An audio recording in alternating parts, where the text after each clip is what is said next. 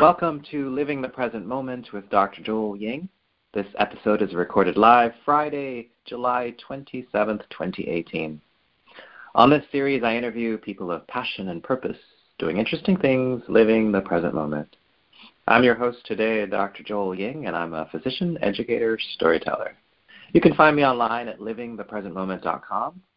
Visit the blog, read the monthly newsletter, join the mailing list, join a course or online study group, and of course, this podcast.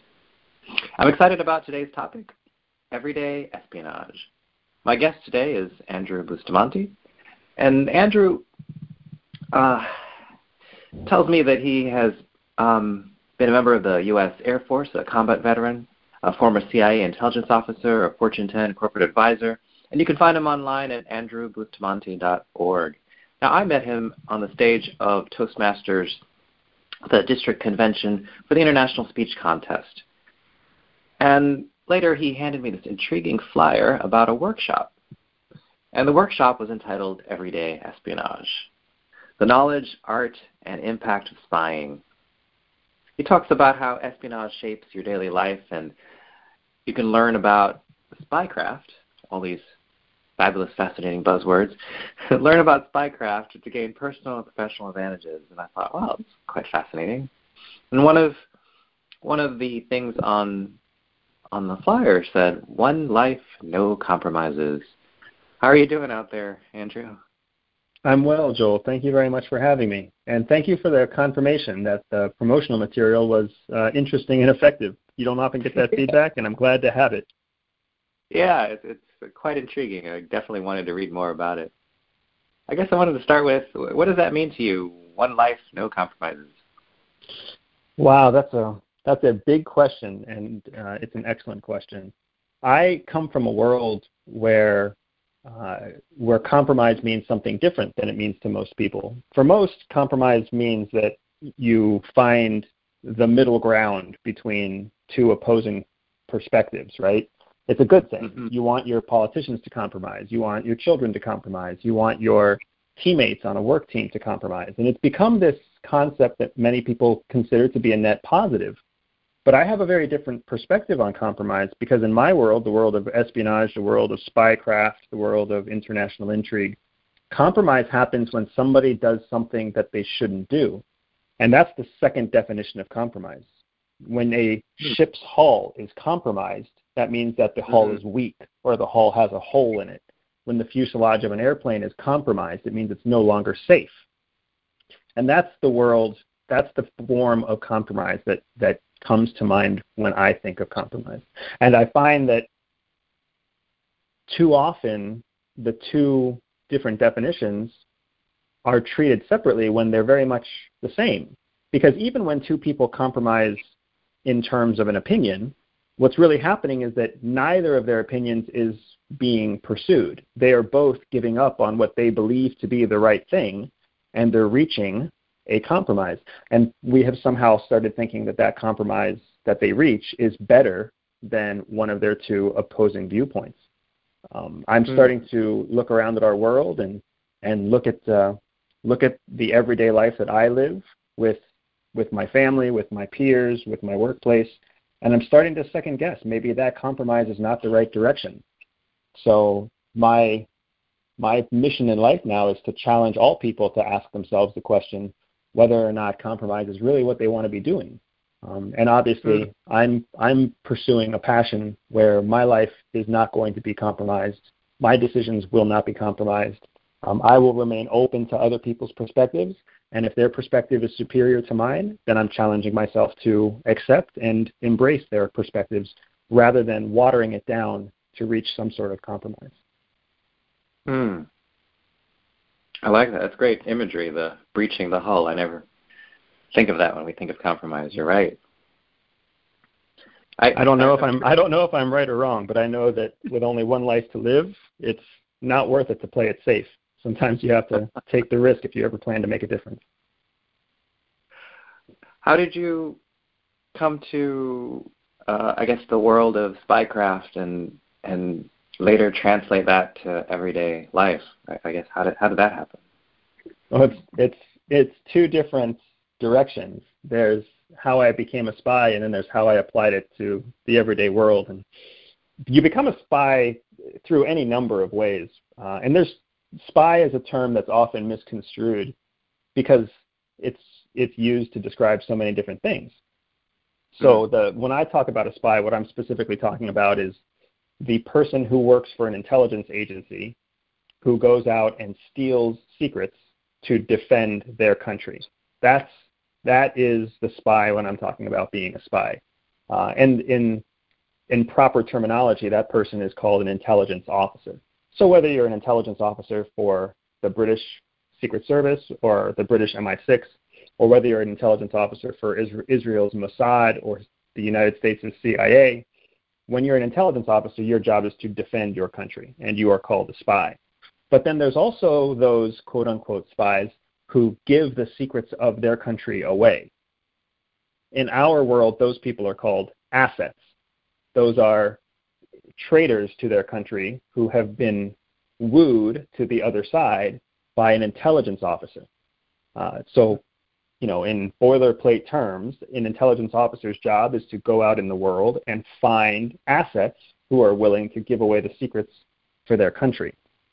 Um, hmm. Just some kind of overarching terminology to help us frame the conversation. I became a spy. I became an intelligence officer um, by way of formal recruitment from CIA itself. I was a military officer with an Air Force Academy background, uh, and I was a, a combat veteran from the U.S. Air Force. And I happened to find myself working in nuclear missiles, which has one of the highest clearances in the military. And when the time came for me to consider whether I wanted to stay with the Air Force or or make a career out of the Air Force, um, I had op- I had opted to pursue a more peaceful direction. I never really much cared for shaving, and I didn't like wearing a uniform every day. I was painfully aware of my single status at the age of uh, 27, so I decided that I was going to pursue a you know a lifelong dream to to travel the world, and I was going to apply to the Peace Corps. So I went online and I applied to the Peace Corps, and there's this point in the process where a big red screen pops up and it says that if you continue your application from this point forward, you may be disqualified from other government service. And based on your personality profile and your record of accomplishments, you may qualify for other government roles. Uh, would you be, uh, or please wait 72 hours before continuing your application or risk forfeiting these other opportunities. Huh. When I saw, I don't think anybody wants to see a red screen when they're in the middle of any government application.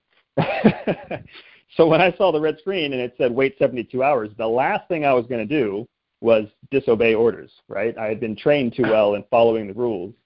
So I did exactly what it said and I, I saved my application. I stopped right there. And about a day later, I got a phone call from you know, from an unidentified, unknown number. It was just an area code 703, and it told me that uh, that I would be qual- I was qualified for um, roles in supporting national defense, and asked me if I would be willing to fly up to Washington D.C. to engage further at at Langley, and hmm. you know, essentially, I just I got a cold call from the CIA, and when that happens, there's really only one answer. so I waited for my tickets to come in the mail, and then I flew my way to DC and went through their process. And they must have liked me because that's that was how I became a spy. Wow. The second the second half of your question, and I mean I don't want to interrupt you, so if you have any follow up questions, you're welcome to it. But I still owe you a second answer. No, go ahead. Well, my second your second question was how do I how do I apply what I did in the intelligence sector into everyday life? And uh, that process wasn't nearly as smooth. When you leave the military, the military has a process for helping its veterans to understand their value in society. Um, and that's why veterans have veteran support programs and veteran training and there's it's not always very smooth or very effective, but there's an avenue there to help veterans reacclimate to normal life. When you leave the intelligence infrastructure, there is no support network there. Part of it is because the intelligence sector has a very low attrition rate, so there's probably no financial benefit to um, helping former CIA officers, former NSA officers, DIA, NGA, you name the three letter acronym, there's such a low attrition rate that there's probably no financial benefit to training or equipping them to reacclimate. But the other side of that is the fact that they don't want you to leave. Once you're there, you become, you know, too high risk or too high value a resource. So there's no incentive for them to help prepare you to transition back into the real world. Um, so when my wife and I, because my wife was also a former agency officer, we met and married at the agency. When we started debating whether or not it was time for us to leave the agency and grow our family outside of the world of, int- of espionage, um, we had a hard decision to make because we were going to have to integrate on our own.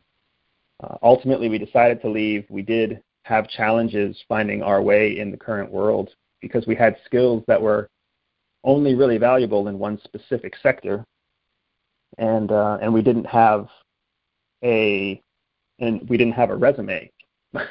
it's the uh, the agency falsifies all of your documentation. You live undercover, so we basically mm. were trying to sell ourselves on a resume that we didn't write, that was full of things that we didn't do, and it wasn't really very effective. So as we learned how to navigate this different world, we realized that we were leaning on the very same espionage skills that we had developed at the agency. We learned how to network with people. We learned how to have intentional conversations with a specific end goal. Instead of stealing secrets, now the end goal was to demonstrate that we were educated and we were articulate and we were um, able to be, uh, you know, fast learners and dedicated to some sort of purpose or mission in life. So we found ourselves applying our agency skills in all sorts of everyday scenarios, from buying a car to, you know, negotiating for a, a house uh, to finding a job. And that was when it clicked. That's when we realized that the skills that we have could help people every day in work, in life, in relationships, and that's how everyday espionage was born. Huh. Fascinating.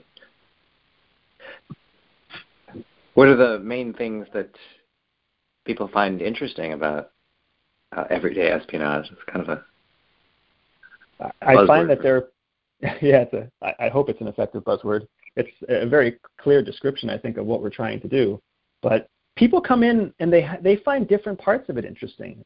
I find that people come into the, the conversation and whatever they're coming from, whatever world they bring with them, that's the lens that they use from which to see everyday espionage. So, as an example, I've had one uh, one woman who has been attending our conferences who has uh, been in contact with me, and she comes from a history of domestic violence, a history of uh, of unpleasant interactions with uh, with strangers who have threatened her physically or who have um, violated her trust in terms of something, some kind of physical manifestation, whether it's bullying or, or stalking.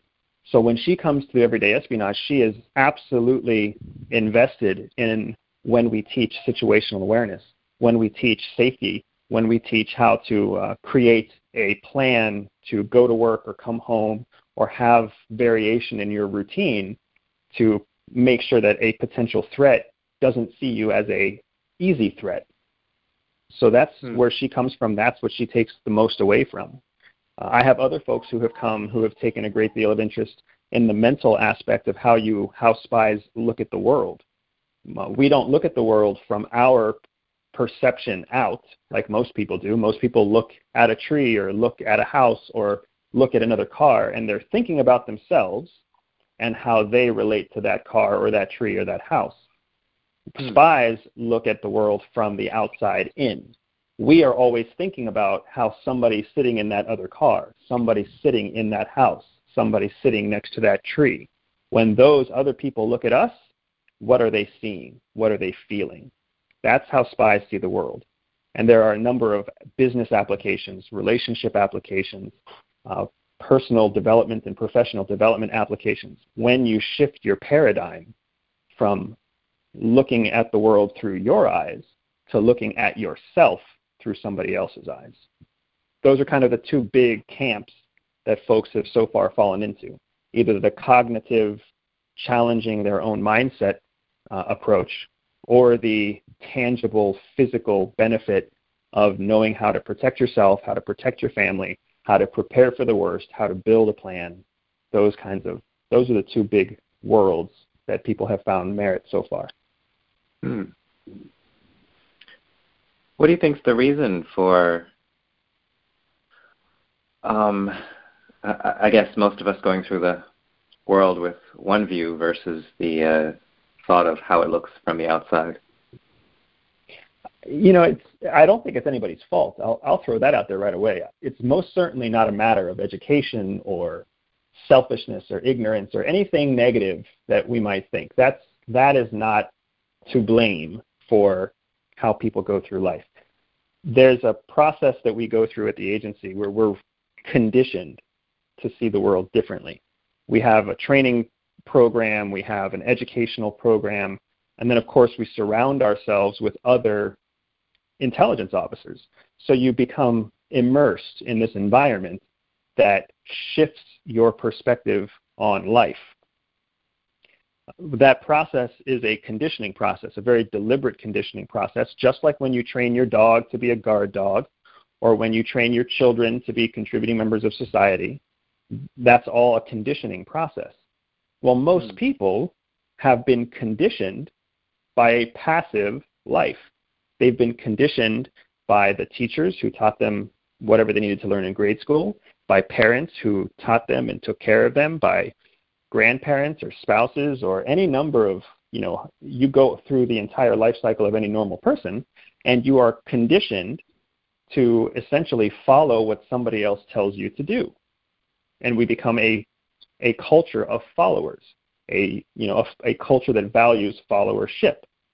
And I think that's why in our culture we value leadership so much. But when you look at most leaders, what are most leaders? Most leaders are people who have followed for a long period of time until they went through some sort of process where they were identified as a leader. Very few leaders have actually just gone out and led. They were assigned a leadership role and now they're called a leader. Um, that that's a difficult transition when you don't have experience as a leader, and that's why you see so many leaders following falling back into that followership pattern. Managers and middle managers who just do what they're told by their CEO. Those people are not leading.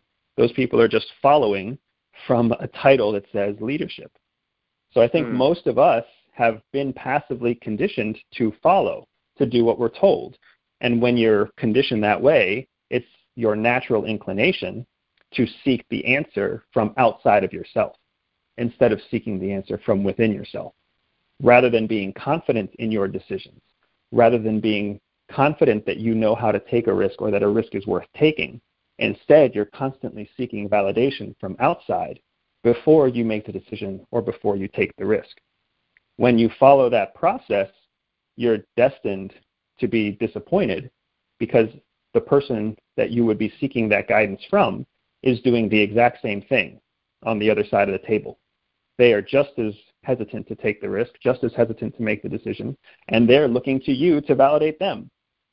That's a that's an impasse by all uh, all definitions. So we end up just contributing to the propagation of this continued um, followership. Hmm. So you're saying uh, seeing the world through the eyes of a spy is more of a leadership perspective? Sort of. I would say that seeing the world through the eyes of a spy is is more a realization that that the world doesn't have to be dictated by someone else. That you have the power, you have the ability to challenge the status quo, to challenge the existing cycle and create something new. You know, when a spy is in the, when a spy is out in the field or an intelligence officer is carrying out an operation, they're the only person in that space who knows what they're trying to do. They could be in a crowded city of 10,000 people, and they are the only person who knows exactly what they're trying to accomplish, exactly how they're going to do it, exactly where they're going, exactly what their purpose is. That's a ton of responsibility, yes, but that's also an incredible amount of power. Internal empowerment because you nothing can distract you from your goal. You know what you're going to do and you have the confidence to know that nobody else suspects you. When you come if you could apply that type of energy to every decision that you make in your life, think about the possibilities. Now, hmm. instead of two spouses debating where they're going to go to dinner, one spouse says, I want Mexican food, and the other spouse says, I want Indian food.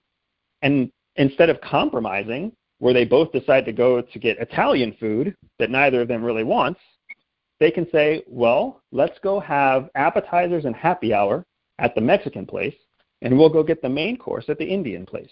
And both people get what they want, and both people feel like they have been empowered to stand by their decision. That's, that's the whole purpose of everyday espionage. Getting people to stop thinking the way that they've been conditioned to think and start reconditioning them to think the way they want to think. I'm very fond of, of communicating two, two specific words when I talk about this. Spies and, and intelligence officers in the world of espionage, that's a dark, villainous world. Those are, those are good people doing bad things for good reason and trying to stop bad people from doing bad things for bad reasons. And that world is a world where manipulation rules. You have to manipulate to have your way. You have to outthink, outmaneuver, outperform, and manipulate your opponent to get what you want. And manipulation is the process by which you get other people to do what you want them to do. That is manipulation, getting other people to do what you want them to do. I am trying to use espionage concepts to motivate people instead of manipulate people. And the difference between manipulation and motivation is that motivation happens when you get someone to do something that they want to do. You manipulate somebody when you get them to do what you want them to do, but you motivate them when you get them to do what they want to do. The problem is that most people coming from a history of followership they don't know what they want to do, or they don't have confidence that what they want to do is the right thing to do, or acceptable, or meaningful. So it's about reconditioning them to learn how to ask those questions, find that confidence, and pursue what they want without fear of retribution or judgment. Hmm. I'm sorry for it's a lot of heady conversation, Joel. I hope I'm not boring you. no, it's quite fascinating. And and so it sounds like in order to be a spy, when you find other people you want to motivate, you're really trying to teach them to shift their world perspective to something like yours. To well, I, I'm trying. I'm trying to shift their world perspective to something other than the common perspective. They don't hmm. have to see things my way. I don't want people to to become clones of me, then I'm just all I'm doing is mutating the status quo into something different, right? What I want them to do is come and be challenged to see things differently and then decide for themselves which direction they want to go. Hmm. Okay. I think that the best world is still ahead of us. And I think that that world is a world where everybody is empowered and educated and motivated to do what they are the best at instead of trying to force themselves to fit into some stovepipe or some mold that other people have put them in. That's the dream that I'm pursuing. That's the dream that I have for my children. That's the impact I would love to make on this world before I move on to the next world. I want people to understand that the maximum impact that they can have comes from maximizing the potential that they already have. Hmm, okay. When you break it down into the workshops, uh, what what steps do you or steps or tips do you have people start with? The workshop is built on uh, a series of fundamentals, and this was it's all very experimental because for anybody who's an entrepreneur or anybody who's thinking about becoming an entrepreneur, you know exactly what I'm talking about when I say that you have to start somewhere but it's really stressful and and kind of difficult to decide where that first starting point is. Um, so for me, I decided to make the starting point for my workshop in understanding the pattern of espionage. So that's where I start is what is that pattern? And that pattern that I teach is very similar to the pattern that we already talked about when it comes to how we're conditioned to be followers. Um, so it's a it's a pattern that I call contact, exchange, and compromise. And we've already talked about compromise. And contact and exchange are basically exactly what they sound like. Two people come in contact, they have some kind of exchange of information and ideas, and then ultimately one of them compromises to the other. That's the pattern of espionage. That is also the pattern in most sales exchanges. That's the pattern that advertisers seek to pursue when they make advertising. Um, in the case of my wife and I, she is way out of my league, so I needed her to compromise when I asked her to marry me, and luckily it worked. but that's where I start is by teaching people to see the pattern. And once they can embrace that pattern, once they can see the pattern at work, then we go through a systematic series of lectures where we expand on how that pattern applies to different aspects of our life. We talk about networking professionally. We talk about how to strategically make decisions in the workplace so that you position yourself to get promotions or you position yourself to become a subject matter expert. We talk about how you can uh, apply espionage concepts to creating meaningful relationships and meaningful teams that will help you achieve the goals that you set. And then we talk about how to make a plan to get to those goals. And not just a plan, but how you make alternate plans and contingency plans so that you're not constantly frustrated when the plan doesn't go the way you want it to go. So it's a, a growth process, a building process that takes the previous knowledge and then builds upon that to help you learn something different. That's how the lectures are designed to work, while at the same time, you know, weaving in that interesting thread of espionage, famous espionage cases that you've heard of or not heard of, current modern day cases that are unclassified, you know, always respecting the fact that I have a lifetime non-disclosure agreement with CIA where I cannot disclose current operations or current methods. So it's it's a it's a fine line that I have to walk to teach people and give them the information to keep them uh, attentive and entertained, while also respecting my commitment to CIA. Hmm. What's one of the stories that you use to illustrate the everyday espionage? Yeah, I have. Uh, there's a, a, favorite story that I have has to do with a uh, uh, college student from the late 2000s, late uh, 2010, 2009ish, that that area. There's a gentleman named Glenn Duffy Shriver, and if you if you do a quick Google search, you'll find your way to him. But uh, but Glenn Glenn Duffy Shriver was a very talented, very intelligent college student who studied, who was American. He was from, I believe it was Michigan, and uh, and he studied in Shanghai to learn Chinese because he wanted to differentiate himself and learn a challenging language and apply that to the business world. Well, while he was in Shanghai, he was approached by uh, a Chinese journalist uh, who, you know, kind of posed as an academic, asking him to create uh, a paper, write a paper in Chinese about American Chinese relations, and offered to pay him a few hundred renminbi or, you know, uh, 30-ish dollars in the U.S. Uh, monetary scale. Um, and he did. And this is this is you know it's it's unassuming, it's natural enough to have to be an academic, to be in a school, and to be approached by somebody who says, "Hey, we would love to get your opinion on something. Can you write a quick paper?" Um, it doesn't happen a great deal, but academics make a career out of writing papers for other people. So it that's a very unassuming way of making contact. And if you recall, I said that the pattern to espionage always starts with contact. So here's contact. Contact is established. And Glenn Duffy Shriver goes on to write this paper and give this paper back to this, this journalist posed academic. And she pays him. Well, now what just happened is exchange. He gave her a paper in exchange for money. So contact and exchange, those first two patterns, those first two pieces of that espionage pattern have just occurred. Well, now in the intelligence world, that female journalist for China has has proven to herself and proven to her leadership that this American person will do what she tells them to do if there's money involved. So she gives Glenn additional taskings. Hey, Glenn, I need you to write a paper about just your current president, or I need you to write a paper about how you think the president would react if China were to do X, Y, and Z.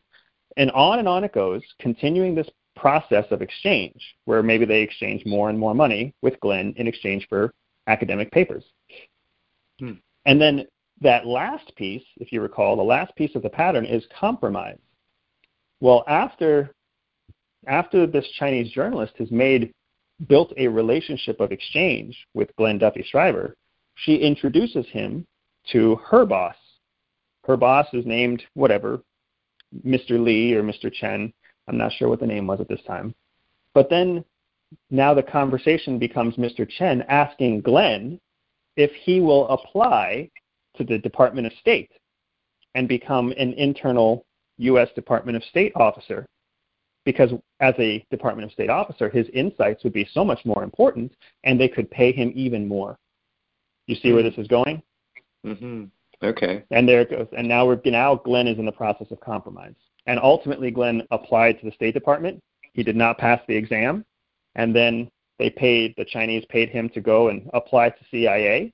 And during the CIA application process, that's when he failed the polygraph, and they identified him as at the as under Chinese control, and now Glenn Duffie Shriver is serving a lifetime um, a lifetime term in jail, where he's become kind of a spokesperson for FBI to talk about how he was manipulated as a college student into you know potentially becoming a, a deep cover mole for the Chinese without him really even understanding what he was doing.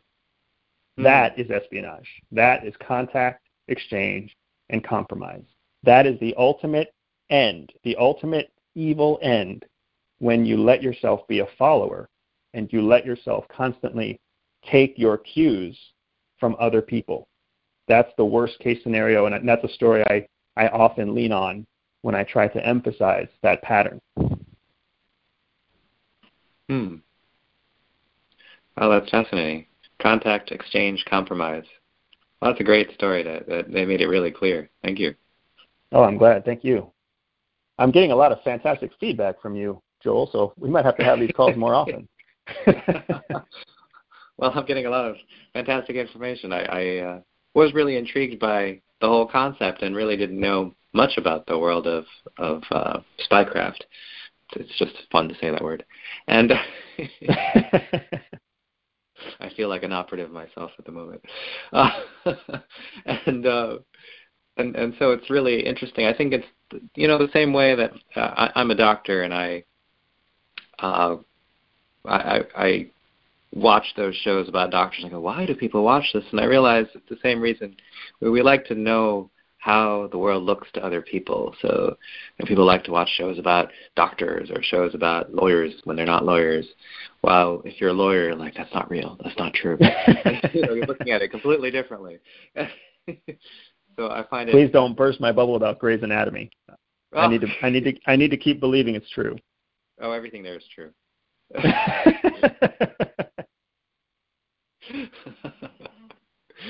one of my friends once said, "But but but it's like a soap opera," and then my other friend said, "What's wrong with that?" uh, well, life is like that sometimes. So hey. Oh, uh, and you know, I, I guess um, you, you kind of talked about it from the perspective of the follower. Then, so if if you're uh, being a using these espionage tactics in your own life and using them for I guess for a, a good end, um, how how do you differentiate that? How do you know that you're not manipulating versus motivating? Absolutely, uh, that's another very insightful question. It's something that that my wife and I constantly have to reflect upon. So, if we're talking about followers, obviously the counterpoint role to a follower is a leader. And most of us kind of see the world in those two viewpoints. There's the follower and there's the leader. And that's the black and white. That's the yin and the yang. But in actuality, there's a third element. There's a third role in between the follower and the leader. That person is the independent. And the independent person is the one who uh, makes their decisions independently of the structure that surrounds them. So the risk to the independent is that that independent has to make the conscientious effort, whether they do good or whether they do ill on others or on themselves. And mm-hmm. one of the things that's been very interesting to me about reflecting on my time at the agency is coming to terms with this idea of the hero and the villain. And when you really look at heroes and villains, I find that you can't help but find yourself coming to a very narrow line. There's a very thin line that separates hero from villain.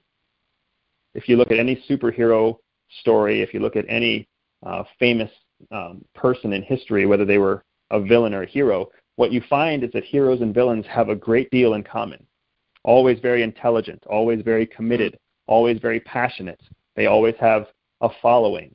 These individuals, these independents, who find themselves at a place where they have to decide do I use my skills to help or do I use my skills to hurt?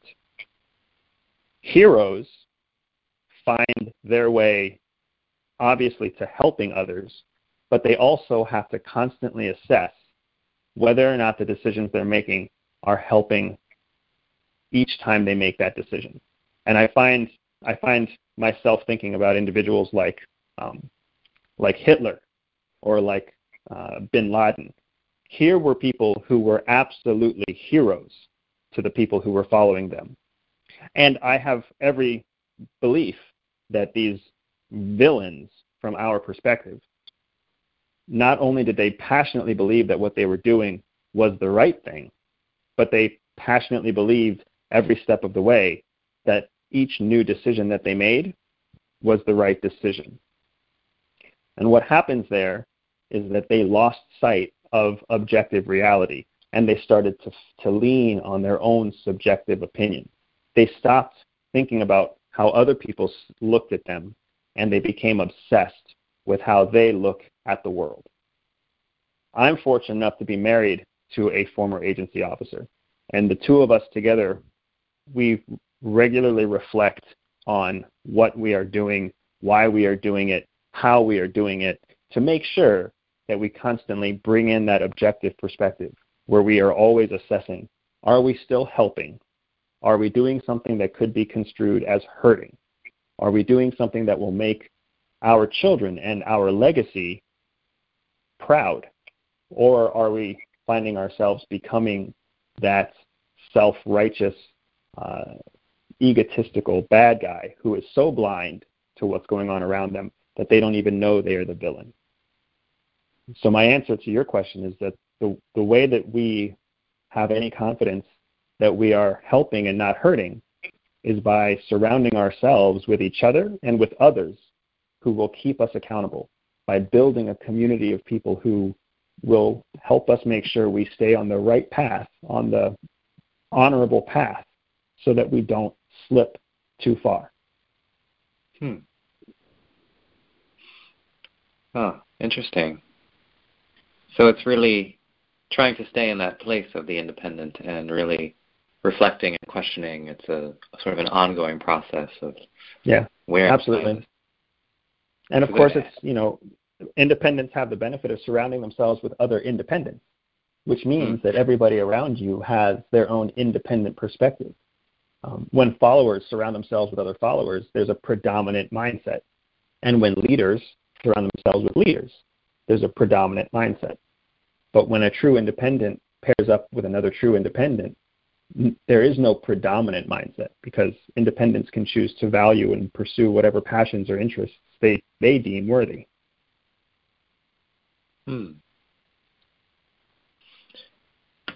And it would seem that uh, you're, you're open to changing your mind. yeah, you know, absolutely. New information comes in because I, I remember the, the the saying that you know history belongs to the victors. Like you said, if uh, Bin Laden won the war, then you know he would write the history books, and the the the heroes would be uh, what he calls heroes. So it's kind of a exactly history is a something we look at from a perspective. So. Absolutely, sir. Uh, and when you, I mean, I think that's incredibly uh, relevant to this conversation because it, it challenges us to look at the thing, look at history from our perspective, looking out, but also from others' perspectives, looking in. Hmm. Hmm. Now I see that as a great asset in in sort of my world, more of a one-to-one relationship, not with you know the international world of spies. I would think of what you're talking about as really when you say put yourself in someone else's shoes, we're talking about empathy. So we're really talking about teaching that skill. So on a personal level, it feels like uh, that's what you're teaching, and that's that's how we come to understand each other. That's how we create community. That's you know, it's it's kind of funny how you're using language about spies and espionage, and, and it, it sounds like separation and pulling apart. And and what I hear is techniques to really bring people together. So it's kind of interesting.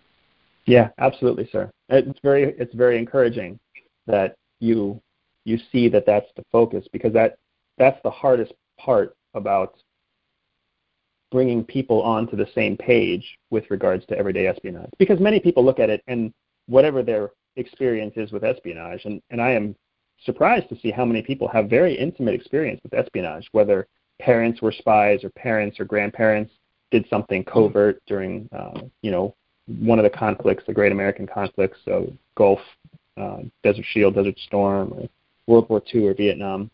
Lots of people have a very intimate touch at some point in their life with with the world of covert espionage. But then there's a lot of people who are just coming from you know spy fiction and multimedia entertainment, and when when they come in thinking that I'm going to teach them how to you know spy on their spouse and shoot the bad guy and escape into the night with an alias identity, I think they might be disappointed because that's not what we're in the business of doing. oh, that's fascinating. I, I'm also intrigued by uh, something I read on online there about um, that you're challenging conventional thinking and giving new insight, not just into our own lives, but into current events and history and headlines. And I, I'm curious if you could say more about that. Yeah, absolutely. So uh, we happen to live in a world where espionage has become mainstream. Uh, you know, uh, 10 years ago, nobody talked about spying, and it, you would rarely ever see a headline about a spy case gone awry or a spy being captured or you know any kind of espionage operation. Um, the agency that I worked for uh, was very much about trying to stay out of the headlines. Right? We had something called the New York Times test. If we decided that we were going to do an operation, uh, we had to ask ourselves, okay, well, if the New York Times finds out about this, what are we going to do? Is and then is that uh, is that the kind of thing where maybe we shouldn't do the operation at all because it would it would not garner public support? Well, now we live in a world where espionage is in the headlines all the time. Uh, you can't go a week without having something about FBI or NSA or CIA or you know Russian intelligence or Chinese intelligence. It's everywhere all the time. So hmm. when we live in a world where there's so much information about something that we know so little about, or even worse, something that has been has been uh, conditioned in us as by mass media and entertainment, we don't really know what we're looking at. We don't know how to process or categorize or index that information. We don't know how to use it or interpret it. So a big part of what I try to do with everyday espionage is is use current events as a way to challenge people to apply the concepts that we're learning, right? If you think about perspective versus perception, again, perception being you looking at the world through your own eyes, and perspective being you looking at the world through someone else's eyes, when you apply perception and perspective to a certain headline from a certain news source, what does that do? Similarly, if you take multiple multiple news sources that are all reporting on maybe the same topic and you compare the information across each platform, where are the news stories overlapping and where are they diverging? That helps you identify what is probably true news and what is probably spin. By mm. applying, by teaching people these skills, we teach them how to interpret and evaluate the information that they're being presented. And that's not something that we do because we have an agenda. It's something that we do because we want people to understand how to neutralize the threats around them.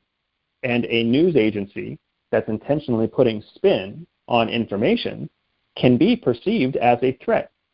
And I want individuals to be independent. I want individuals to be able to make their own decision, to come to their own conclusion, because that's where our world will grow. That's where the, that's where I want my legacy for my children to be, giving people the ability to make their own decisions and come to their own conclusions. So if I can hmm. help them understand how to identify and neutralize whatever the threat might be, whether it's an informational threat or whether it's a physical threat or whether it's a, a cognitive threat, then from my perspective, we we have done the right thing. And current events is an excellent venue for us to constantly challenge people with things that are that are surrounding them right now so that they can apply the lessons that we're teaching them and make those lessons permanent. Hmm. Okay. Well, why do you think it is that the world of, I guess, intrigue is always in the news these days? What What's different about the world now? Well, I think that there's there's certain things that are obvious. There's uh, there's the significant uptick in uh, movies and video games and um, uh, press reports, okay. yeah, that have to do with spies and spycraft, right? You've got multiple shows that have to do with spying, movies that have to do with spying. Uh, you've got questions in the media about uh, whether or not the American um, electoral system has been compromised uh, through espionage. So there's all types of um, different media avenues where espionage is becoming relevant, where espionage is being spoken about on a regular basis. So no matter where you are, whether you whether you consume current events or whether you just consume movies or whether you just consume books, um, no matter who you are, you're finding an increase in volume, an increase in awareness to that topic. And I think that's why you see, uh, as a society, a net increase in consumption of that information. Hmm. And it's interesting that we live in such polarized times. It seems that what you're saying about seeing the world with perspective would uh, give us more understanding of the world, eh, you know, sort of open it up. And I find most people are really married to their perspective. They're not willing to even uh, entertain the fact that their perspective or their perception really is just one perspective. Uh, yeah. Why do you think that strong? I, I guess that that that mentality exists, right? Happens, yeah. Yeah. So this is uh, I'm I'm going to geek out a little bit with you, Joel, and I think that you'll appreciate it because you're a doctor for sure. Um, and I think that there's a number of folks out there who will also, you know, find the answer to be uh, interesting and hopefully entertaining. But there's an actual scientific reason. There's a there's a a psychological reason that explains exactly why we live in a polarized world and why it's so easy to polarize people. There's there's these uh, cognitive behaviors that we have that are called cognitive biases. I'm sure you've heard of what a cognitive bias is. And there are a handful of cognitive biases that apply to this active polarization that we see from our own perspective. Now, for those of you who don't know what a cognitive bias is, a cognitive bias is basically a shortcut that your brain makes when processing information. To truly process information, there's a, a long mental process. The information has to be absorbed, it has to be synthesized, it has to be vetted, it has to be indexed, it has to be organized, and then it finds its way into your long and short term memory.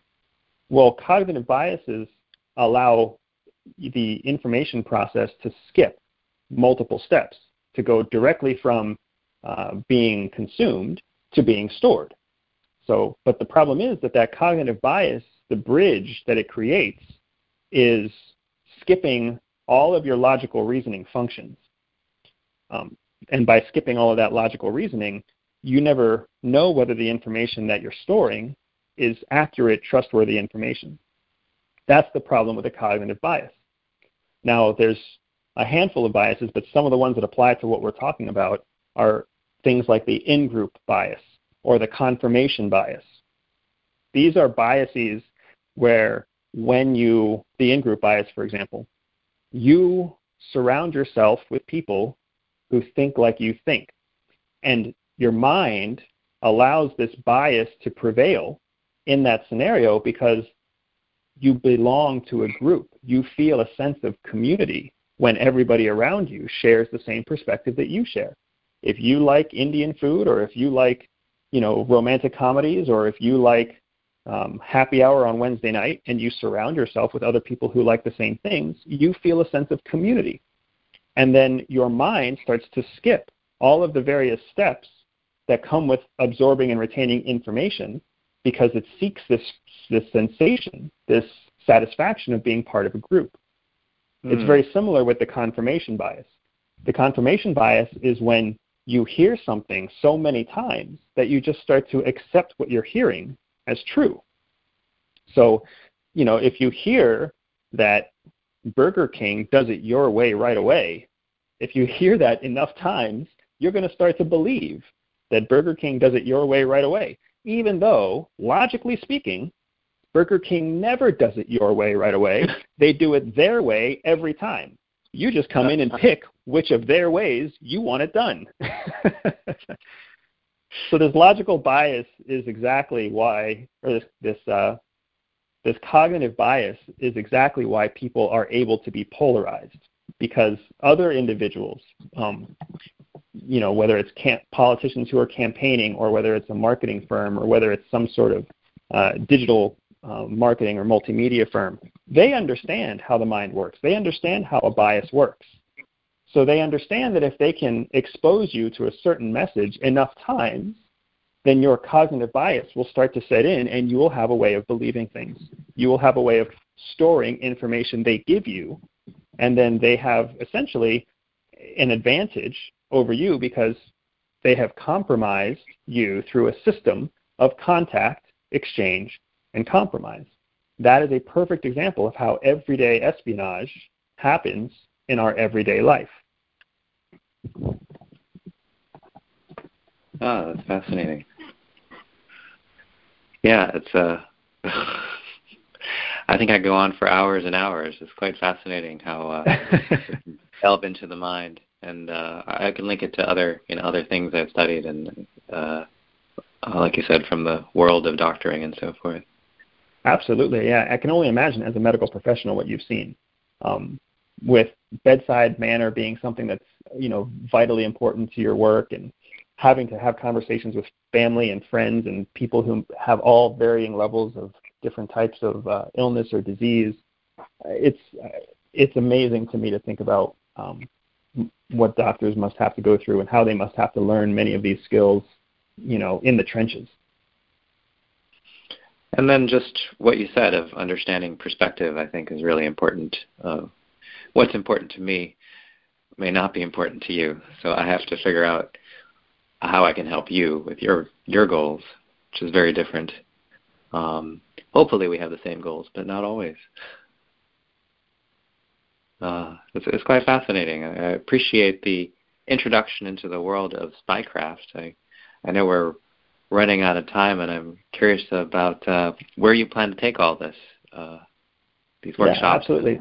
information we've had a fantastic first round. So the, the lecture series was open to a very limited audience. It was opened only in the city of St. Petersburg to those people in the Tampa Bay area.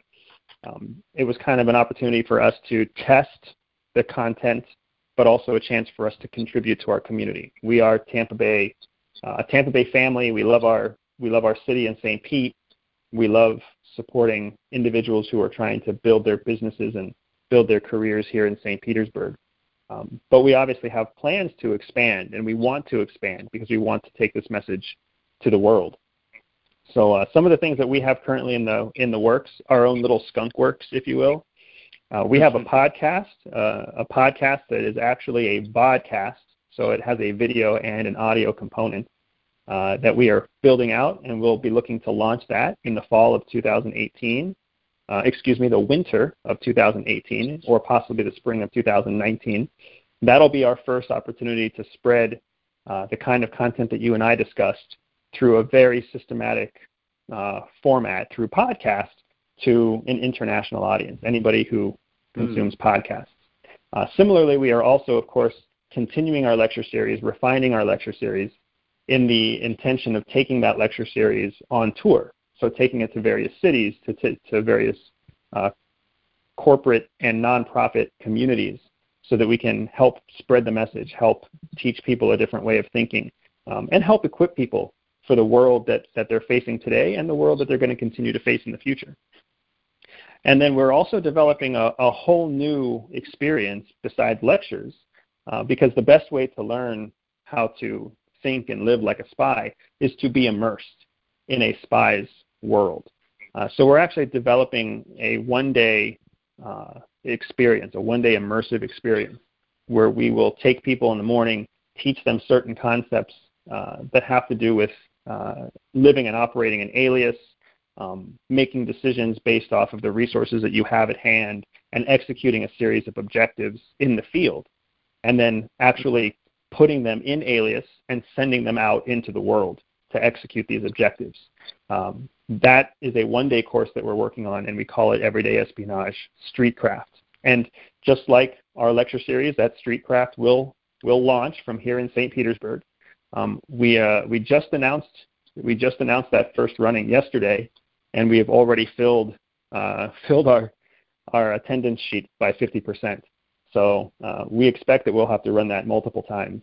And then we will also, when we take the lecture series on tour, we'll be taking Streetcraft on tour so that folks have the, the opportunity to experience both, uh, either in their hometown or in a destination city like Chicago or DC or uh, St. Paul, whatever it might be.